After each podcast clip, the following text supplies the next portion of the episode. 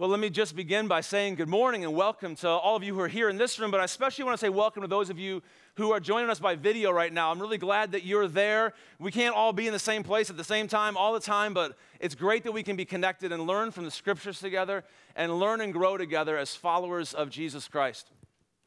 Hey, for those of you who may be new here today, you maybe haven't heard about this yet. If you've been around our church even for the last month, you've heard that our church family is exploring a new name for itself. We've been praying and talking and hopefully seeking God's guidance for us in a name for our church that would communicate more clearly to those outside our church the character of Christianity, the character of Christian community and life with God that they will find on the inside. And I want to talk to you about that today. And I'll tell you, this actually isn't the first time I've talked to some of you about this. In fact, I've talked to already hundreds of people, literally hundreds of people in our church family about this already. Some of you individually, some of you in smaller groups, in our listening groups or Q&A groups.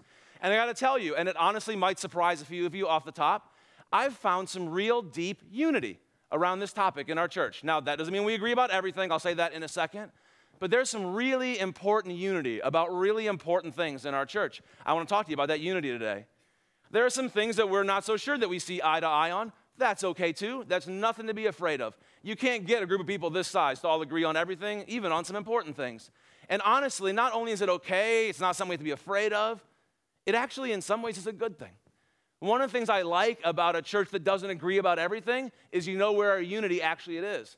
It's not because we all come from the same place, we all think alike, we all decide things all alike, we're all part of the same culture, we're all part of the same generation. That's not true. Our unity is in Christ. Our unity is in coming to know the good and beautiful God that we know in Jesus and learning to live the good and beautiful life that Jesus invites us to. Our unity is in Christ. I celebrate that. So here's what I want to do today in the midst of all that is I want to begin actually just by laying my cards on the table. I'm going to tell you right up front. Sometimes in a message, have you ever noticed how like we build up to the big point at the end? Today I'm going to tell you right up front exactly what I think and then I want to kind of where I think that we should be leading at this point. Then I want to spend most of the message today talking to you about why. Like, what brings us there? Why does that matter? That's where our deep and, unity, uh, deep and important unity matters the most, where unity and clarity is the most important. And then at the end, I want to invite your participation. I want to invite your engagement. I got some notes. There's a postcard in your worship bulletin that I'm actually hoping you won't really write much on yet. I want you to wait a little bit to the end of the message. We've got some time built into the service for that and we're going to invite you to submit some ideas in a little different way in both of our worship venues here today. Those of you online, we've got a web form that you'll be able to use. Can find on our website for this after the services today also. So let me begin by telling you what I think we should do. Let me lay my cards on the table first. I think, along with our church council, our whole pastoral staff, and the rest of our church staff, I think we would be better off with a new name for our church that communicates more clearly to those outside our church, more clearly than the word first does about the, communicates about the character of Christianity that people will find here on the inside. And I think there's two pieces of this. That's one. And I think the other big word in our name right now, the word Lutheran, I think that the new name that we're praying to God for and working on already should still include the word Lutheran. This has been a topic of conversation among a lot of us. I think it should still include that word, just not as the first thing we're telling people. We need them to know something clearer than that before we tell them that, which many people misunderstand. I'm going to explain more about that in a few minutes, but I want to lay my cards on the table and tell you that's the direction that I think we should be going in. Now, let me tell you why. I have a Bible right here in my hands. This is about the thinnest edition of the Bible that I could find. It's the one that I carry when I'm up here because it fits nicely in my hand. I want to tell you something I've learned about the Bible over the years. In spite of the like microscopically thin pages in this particular Bible, the Bible's a big book. It's a big, thick book that a lot of people know almost nothing about. It's hard to understand it sometimes. It's hard to know how the pieces fit together. Here's something I've learned about what holds the Bible together it is a story. The Bible is one long story, the center of which, the key to understanding this story, is the life and death and resurrection of Jesus. And he gives us entry into a story that holds the whole Bible together. And this story is a story of a God who is constantly on a mission, a God who is constantly on the move to reach, save, and restore people who are far away from him. Let, let me give you some examples of this. At the beginning of the story, like right up here, at the, I, I already turned too far. The first page of the Bible is a story of God creating a good and beautiful world, a world in total harmony with itself, with God, with one another. And that story lasts for exactly that long, right? One page. By the in most editions. By the second page, you're in the book of Genesis chapter 3 and people are rebelling against God. They're saying to their maker, "Thank you very much, but I know better than you already," right? Like a bunch of cosmic 2-year-olds, right? Humans are saying, I know that you're my parent. I know you made us. I want to do it my way. Thank you very much. And already by the end of Genesis chapter 3, God is promising his rebellious human creatures that he's going to provide for them, he's going to protect them in this world that they've broken, and he's going to save this world. He cannot, will not, refuses to let this world go from him. God's heart is for his fallen world, and he is constantly on the move to go and redeem it and bring it back to him. That's the character of this story from the very beginning. If I turn just a few more of these tiny little pages, I'll get to Genesis chapter 12, one of the first really moving the story forward, foundational story for understanding the big story of the Bible. In this story, God calls to himself two people from among this multiplying population in the world. Their names are Abraham and Sarah. Except that when God calls them, their names actually aren't Abraham and Sarah yet. They're Abram and Sarai. But God has a mission for them. And interestingly enough, to reflect that mission, he changes their name. Isn't that interesting? God takes Abram and Sarai, changes their name to Abraham and Sarah, and the calling that he gives them. He says, I'm, I'm going to call you, and you're going to be my people. I'm going to be your God. I'm going to bless you. It just calls them out of nowhere and says, I want to pour out my favor and blessing on you, and I'm going to make of you a great nation. The, nation. the name of that nation would come to be called Israel a few generations later.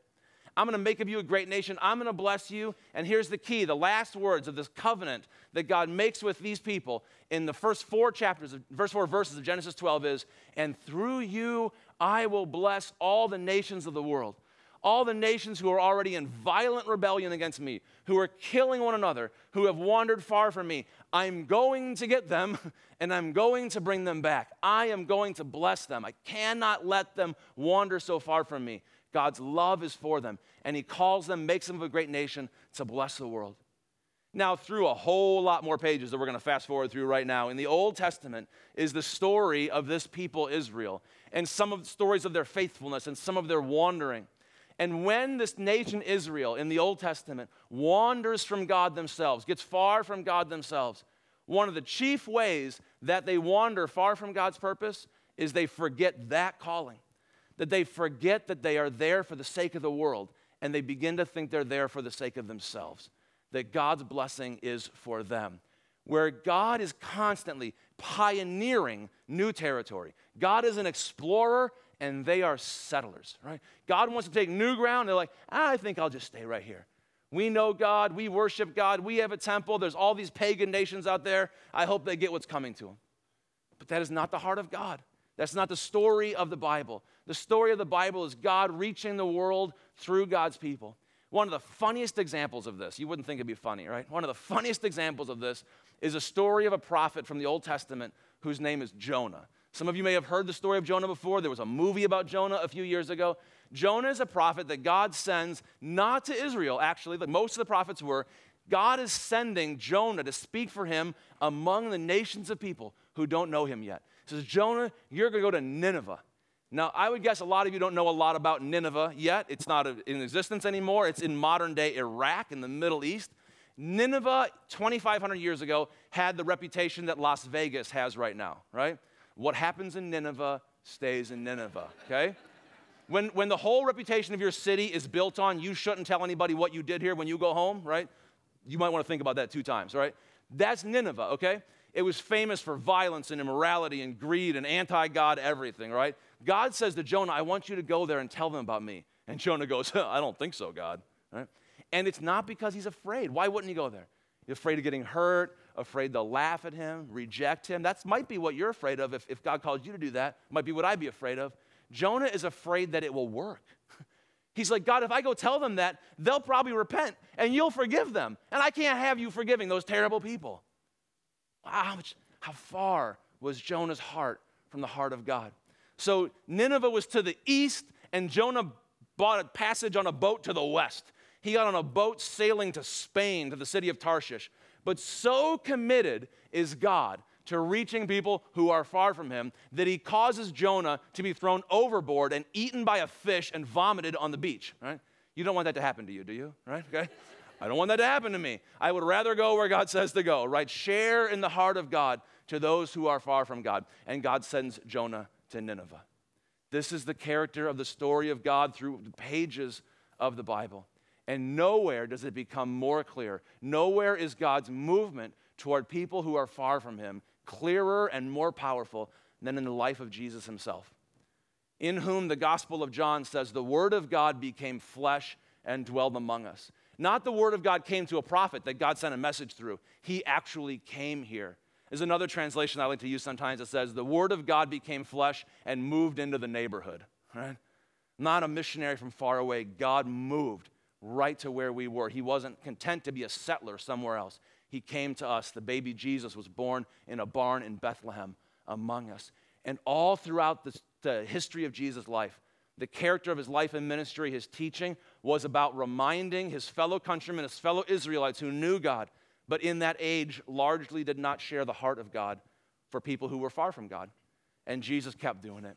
He kept teaching people who didn't know the love and grace and hope of God about God. In our Bible reading in both of our worship venues this morning, we read this story about Jesus doing something that he did over and over again going to see tax collectors and prostitutes and sinners, sinful people, and inviting them to dinner, sitting down at the table with him. I think Jesus, in his practices of the present kingdom of God on earth, he healed the sick, he cast out demons, he forgave sins, and he had dinner. Right? I, I could do that one, right? I could have dinner. He invited people like you and me to his dinner table, and that made good church people go crazy. They just couldn't stand it. They were always complaining about it. He was eating with racially mixed up Samaritans and morally mixed up sinners, and they complained about it. And one time, in the example that we read in our services today, Jesus gave some famous answers. He actually did that more than once, but this is one example. I want to read you again the opening verses of that story. This is, this is what happened.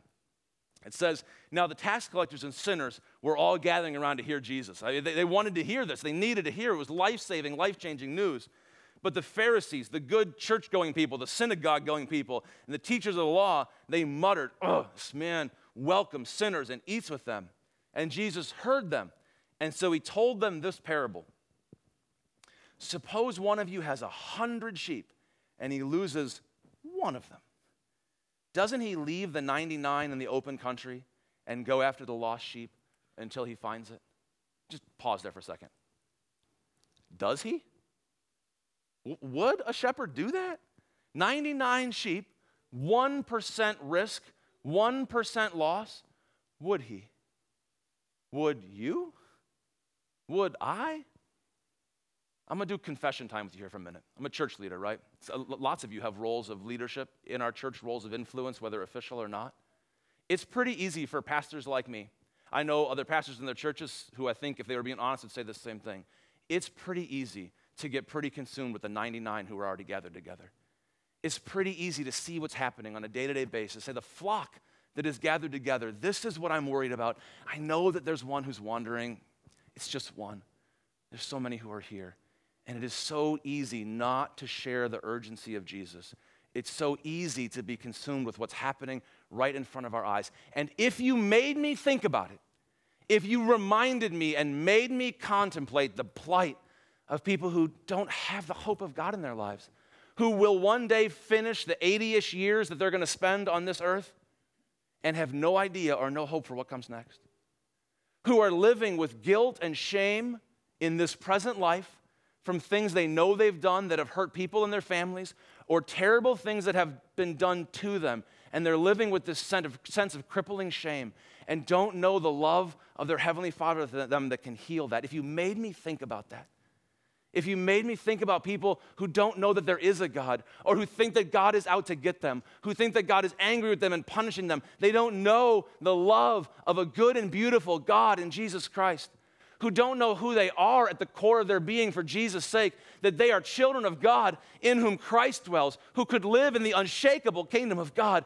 and their whole life is shaking. If you made me think about that, then, then it would change. But it's so easy not to think about that. It's so easy to be concerned about the 99, and Jesus has to come to me.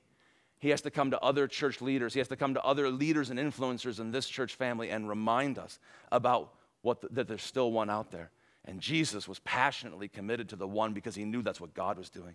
And he says in the next verses, and when the shepherd finds the lost sheep, he joyfully puts it on his shoulders. He doesn't wait for it to come back and say, Well, when the sheep is hungry, he'll come in. When, he, when something happens, they'll come. I'm going to go find it. I'm going to carry it home. He calls his friends and neighbors together and says, Rejoice with me. I have found my lost sheep. He thinks everybody will be as happy as he is. And then Jesus delivers the punchline I tell you, in the same way, there will be more rejoicing in heaven over one sinner who repents than over 99 righteous persons who do not need to repent. I remember the first time I ever told somebody who didn't know Jesus about the love and grace of God in Jesus and what it means for your life. And it was about the most awkward, stupidest conversation I probably ever had, you know. I was, I was in college, and I remember I was talking to this friend of mine who was worried about all kinds of guilt and all kind of things. And I just said, you know, I guess the way that I live, I have a different peace in life. And they were asking me about where that came from because I, I just know the grace of God for me. I know I've been forgiven. And if God could love me and forgive that, I guess everything else is gravy. It's okay, you know, and I would, I would want that peace for you too. That was it. That was the whole thing, right? And the next day, that person called me up and I talked to them in the afternoon, and they told me they decided they wanted to have that for themselves too. They wanted to believe in Jesus, wanted to follow Jesus. I didn't know what to say. I'd never done that before, you know? And so all I said, I, I had heard that verse somewhere growing up in my, like in my childhood. I was like, I just, I am so happy for you. I have so much joy right now for you. And the Bible says that there are angels in heaven throwing a party right now because of you, right? That's the joy that Jesus said God has. That God is constantly on the move, and the people of God have this temptation to settle, right? Like, I think I'll just stay here. We'll just, we'll just set up camp. We've come far enough. And God is like, "Mm, we're pioneering down the road. We're going to go take the love of God. We're going to take the peace and the hope and power of God to people who don't know God's love in Christ yet. I just, this could be pretty abstract, so I want to ask you a question. And I'm thinking about this for myself too. Who is that? Who's that one? Who's that lost sheep in the circle of your life? Maybe you can remember how it has been you. Maybe you feel like it's you right now. And I want to ask you to also think who else might it be? And don't do what I do way too often, which is I, I, can build up calluses over that feeling. I can think it's too uncomfortable for me to worry about that. I can just rather deal with the easy things that are in front of me. Who is that for you? Is it like a child in your family who's wandering far from God in all kinds of hurt and mess because of that? Is it a neighbor? Is it a brother or a sister? Is it a grandchild, maybe? Who is that? I want to encourage you with the truth that Jesus brought us. I'm not making this stuff up, I don't have that kind of authority, but Jesus teaches us to believe that God's heart is for that person in your life. And that when you hurt for them and that when you pray for them, God hears that prayer and cares. That God is on the move toward those who are far from Him. So I want to encourage your heart with that news. And I want to trouble you with this news. I want to challenge you with the story of Scripture that God reaches people through people. That God has always used Israel and God has used Christians, the people of Christ, to bear witness to his love and grace and character in the world. And right here, before we finish the message, I just want to pray together in the confidence that God hears these prayers and loves lost people more than we do. Let's pray for a second. God, your heart is for people who are far from you. And that is us in many ways, and it, has been us, and we continue to wander. God, for those of us who feel like that's us right now, please encourage our hearts, fill us with your Holy Spirit, draw us close to you to know who you are and to know who we are in you. And God, we pray for those people in our lives who also wander from you who are in pain because of that, who don't know that they can be called your children in Christ, in whom Christ dwells, and live in the unshakable kingdom of God. And we pray that you would draw them to yourself, and we offer ourselves to your mission, God, to go where you are, to move where you move. Lord, we pray in Jesus' name. Amen. I feel passionately about that. I'm sweating up here. I feel so passionate about that. And let me ask you a question that's of direct relevance to the questions that we're talking about here in our church family. To share the heart of God that is on the move for people who are far from, to get over the temptation to be settlers and to be pioneers with God, do we have to stop being Lutheran? Like, is there something about being Lutheran that makes that impossible? All right, now, for those of you who know that I'm an ordained Lutheran pastor and a Lutheran seminary professor who's like a dealer of this drug to other people, okay? you should know my answer already ahead of time. But I want to give you right now a three minute, don't time me, crash course in Lutheran theology. I teach whole seminary classes on this, so this might be a little bit oversimplified, but I want to give you a crash course in the heartbeat of Lutheran teaching. The word theology is a big word. Theology is a fancy word for words about God, study of God, teaching about God. All right, I should tell you in advance that I think of different groups of Christians, different denominations of Christians, like people who play on the same team and they play different positions. Like I'm a basketball player, so like somebody's the point guard, the forward, the center. People have different gifts, okay? So like I don't think that like Presbyterians don't know Jesus or something like that, okay? Or Baptists or whatever. I think that Lutherans have some very strong strengths to bring to the team. I have no idea for the point guard, forward, center. I don't know but I think we have some incredible strengths to build, to, to give to God's team on earth, and I want to tell you what those are, okay? The first one is that Lutherans are really good at knowing the difference between law and gospel. Very briefly, law tells you what to do and what not to do, right? Probably all of you know this. If you ever drive a car, you're constantly worried about the law, right? God's law is a good thing for our lives. It orders our lives, it leads us toward things we should do and shouldn't do. That's a good thing. It's just not the gospel, right? The law tells you what to do, the gospel tells you what God has done for you. The gospel is the good news announcement of how God has moved and continues to move toward the world and toward you to forgive your sins and give you new life in Jesus Christ. It's an announcement and it is the best news the world ever heard. It's just different. And I'm not saying other Christians don't know that. I'm just saying Lutherans, especially, focus on that and try especially hard not to mix that up. I think that's really important. We know that God is moving, right?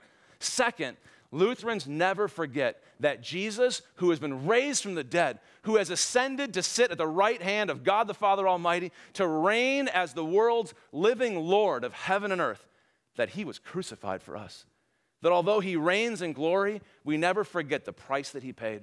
We always remember what it cost Jesus to love us and save us.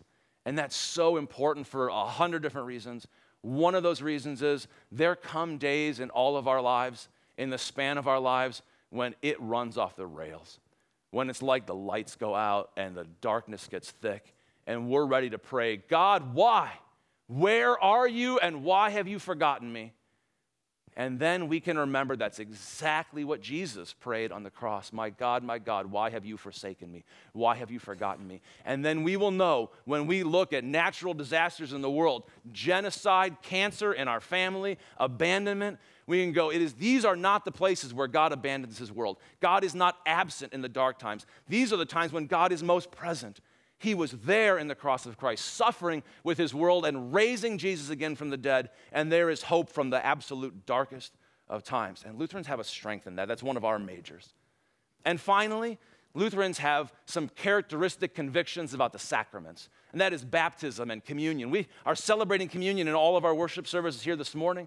Lutherans don't think that sacraments are something we do, we believe they're something that God does that in the waters of baptism, when children or other people are baptized in our worship services up in the front, like we just did here last week, or in the front of our traditional sanctuary, or we go to the lake once the water warms up. Please, God, let the water warm up. Once we do that, right? We don't think that's something that we're doing to tell God that we believe in Jesus. We believe that somehow, in God's mysterious ways, that He's using baptism to move in our lives, to join us to the death and resurrection of Jesus. When we celebrate communion, we don't think it's some nice ritual that we just are doing together. We believe that God is on the move toward his people, present mysteriously by his Spirit, really present in communion somehow in ways that we can't even understand. But he forgives our sins and draws us to himself and makes us one people. We believe that in the sacraments, God is on the move, right? So, in case you were wondering, does, my, does being Lutheran mean you can't believe God is on the move? Absolutely not. And I believe that these things are powerfully true and powerfully important. I believe so passionately in these strengths that I will I'm committed to do whatever it takes. And that means changing whatever stuff has to be changed about the container that these truths are in, that we will reach the next generation with the truth of God in Jesus Christ. Because God is on the move toward them. He cares about them. He loves them. And I just pray that we could love people half as much as God does. Now, here's the other question if that's what Lutheranism is all about, when people hear the word Lutheran, what does it mean to them? What, what, what, do we think? What do people outside our church think when they hear the word Lutheran? And this is where it gets really messy. This is so complicated, right?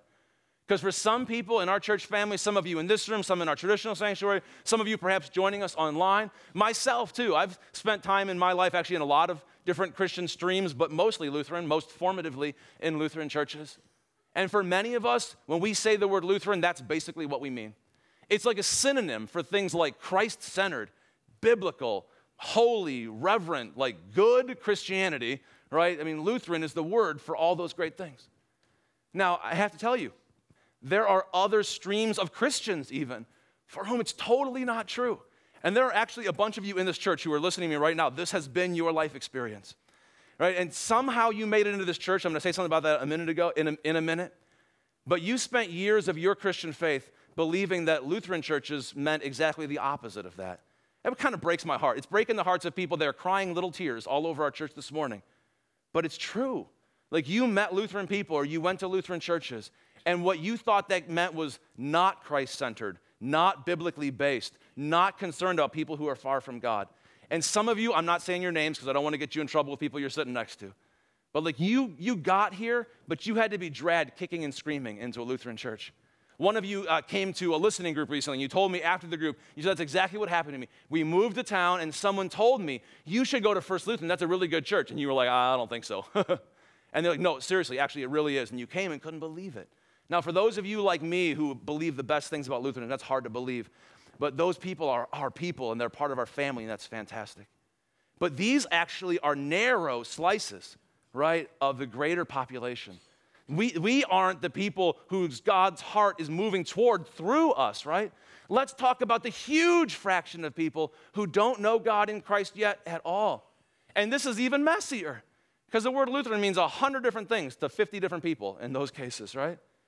I mean, for some people on the positive end of the spectrum, the word Lutheran can help communicate, if they don't know what's really happening inside. We're talking about people who are unchurched people. But it, but it communicates to them that it's kind of an established brand, right? I mean, there's been Lutheran churches on street corners in Minnesota since before any of us can remember, right? Sometimes two or three of them on the same intersection, depending on the Swedish and Norwegian and German history that had to build all these separate churches, right? So, so it says, well, it, uh, I don't know a lot about them, but they've been around a long time. It's not some kooky, fly by night, weird cult thing going on in there, right? And actually, I know some of you who are a part of this church that have joined this church in recent years who had a bad experience with Lutheran churches growing up. You walked away from church, but when God stirred in your heart that this church was named Lutheran was actually still kind of helpful for you. It was a bridge into a thing that you thought would probably be not so great, but at least not total lunatics, right? So maybe we should put that like that be our slogan, not absolutely kooky, right? But I'm, I'm joking, but that's, and it's really important, right? People who have found God in Christ here, and that was an important bridge. That, that matters to me. That should matter to all of us. For some people, unfortunately, the impressions are more, more negative. Studies show that one of the significant perceptions that non Christians have of Christian people is that we can't get along with each other. That all of our names say Baptist, Methodist, Presbyterian, Episcopalian, Catholic, Lutheran. And like, if you guys can't figure out how to love each other and get along with each other, why would I want to be a part of that? And that's, that's a tragic thing. That's a tragic thing, but it's a real part of the perception of people who are outside of churches. Uh, research foundations like the uh, Pew Charitable research, uh, Pew Fund Research and also Barna Group have done studies to that effect. And then for some people, and this one kind of breaks my heart too, but there are people I know who are growing up, and I've talked to them outside of our church walls, who think that Lutheran is, that's an okay thing. I mean, my grandparents are part of a Lutheran church, and, and my parents stopped going, and they never brought me. So I imagine it was good for my grandparents' generation that if I were ever going to seek God, I'd probably want to go to a church that was like more designed for my age people, right? Now, I'm not saying that's true. I really don't believe it is. Those of you who are younger than me, you're here. You know it's not true. But for many people, it's part of their reality, it's part of their perception. What, what do we do in this complicated missionary environment? In this world toward which God is moving and into which God has called and sent us. Right? In this complicated environment, I'm hoping that you can see why I suggest that we do what I said we do at the beginning of this message today. That I think we should have a name that kind of has two parts to it. That I think that we should have a name that communicates more clearly to those outside our church something about the character of Christianity that they and we will experience here on the inside. Whether that's something about the experience of grace or hope, or it could be a whole bunch of different things, something that communicates that more clearly, more unambiguously to people than the word first, or even the word Lutheran does. But I also think that we should have the word Lutheran in our name. I, one of the phrases I've been using is I don't think we should hide it, but I don't think we should headline it. I think it should be there, but I think we should lead with something that's clearer than that. Some of my friends work in churches that have hope in their name. There's, I know some in different parts of the Midwest called Hope Lutheran and Lutheran Church of Hope. And in their community, they're mostly called Hope, which is honestly not a bad thing to be known for, right? I've got a friend who planted a church in Southern California, and their church is called Radiant Church because when they planted this church six years ago, they felt God leading them to shine the light of God's love in their community. So they named themselves Radiant Church, a Lutheran congregation and mission for Christ. I think they're setting a good example. That's the, that's the same kind of direction that I think it'd be wise for our church to move in. In a minute, I'm going to ask you to help with that. But before I finish, I want to take a moment and speak directly to those of you who have the most concerns, the most reservations or objections to a change in the name of our church family. Because when I've talked with you about this, I have heard something in your concerns that I absolutely love, that I think is wonderful, and I, I want everyone to hear it. What I've heard in those concerns is your experience of receiving from those who have gone before you and before us a precious deposit, a precious inheritance, a, a robust, living, wonderful, nourishing, enriching faith that is Christ centered and biblical and gracious and all those things I talked about. And your word for naming that, and the word for naming that for a long time, has been the word Lutheran. And now, if we talk about changing that or something, what, what we're worried about, what I hear in at least some of you, and if this isn't who you are, you don't have to own this, I'm not generalizing, but I've definitely heard this from some, that you want to hand that down to the next generation. You don't want to give people that you love and care about, whether it's your children or grandchildren or neighbors or coworkers or family members, you don't want to give them anything less than what you received. It's like you, it's like, like you received a sumptuous feast, a rich banquet of knowing God, and you don't want to give like watery soup to the next generation. And I just want to tell you, I love that. And praise God for that instinct among you. Thank you for exercising that role in our church family. You remind me of this verse from the scriptures, and I want to, I want to give this verse to any of you who want to claim this. This is what the Apostle Paul wrote, kind of later in his life and later in his ministry, to a young protege, a young ministry leader named Timothy. In 2 Timothy chapter 1, verses 13 and 14, he wrote this letter what you have heard from me, right? What I've handed to you, keep as the pattern of sound teaching with faith and love in Jesus Christ. Guard the good deposit that was entrusted to you. Guard it with the help of the Holy Spirit who lives in us. Friends, we're going to do that. We're going to guard that deposit. It's precious and it's powerful, and we have received it. And I, I for one, am going to, I refuse to let it stop with us. We are going to reach the next generation with it. We've got it. We're going to hand it on. We're going to share it with those who aren't here yet. And we're going to do whatever it takes to get it there. That's what leads me to the kind of two step, multiple strategy that I'm talking about with you right now. And I'd like to invite you into that process here. So, in your bulletin this morning is a card. There's, a, there's like a postcard in your bulletin. And on it are two questions. And if you have other things you'd like to ask or say or notes you'd like to deliver, please use a different mechanism. Call me, email me, go to the welcome desk, do something. This is what this card is for. I want you to write on this card what are the first impressions you hope people outside our church would have about our church, right?